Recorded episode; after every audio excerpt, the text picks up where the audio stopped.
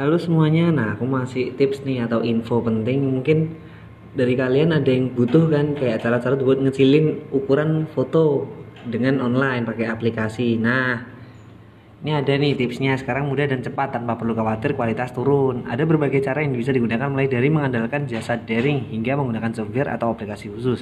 Kebutuhan mengecilkan ukuran foto diantaranya biasanya dirasakan oleh para pencari kerja. Nah, misalnya syarat-syarat C V itu kan harus filenya misal di bawah sepuluh harus eh, di bawah lima megabyte kayak atau lah itu kalian pasti kan butuhkan tips ini. Nah, caranya itu pakai yang pertama compress j p g dot com. Ini web ya.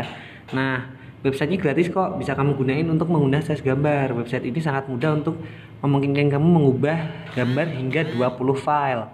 Nah, berikut ini langkah-langkahnya. Kunjungi file itu, terus upload berkas fotonya. Nah, terus gambar kan otomatis dikompres sampai proses uploading selesai. Setelah itu file bisa langsung diunduh. Nah, jika gambaran masih terlalu besar, klik tombol setting, terus scroll bagian bawah untuk mengatur quality.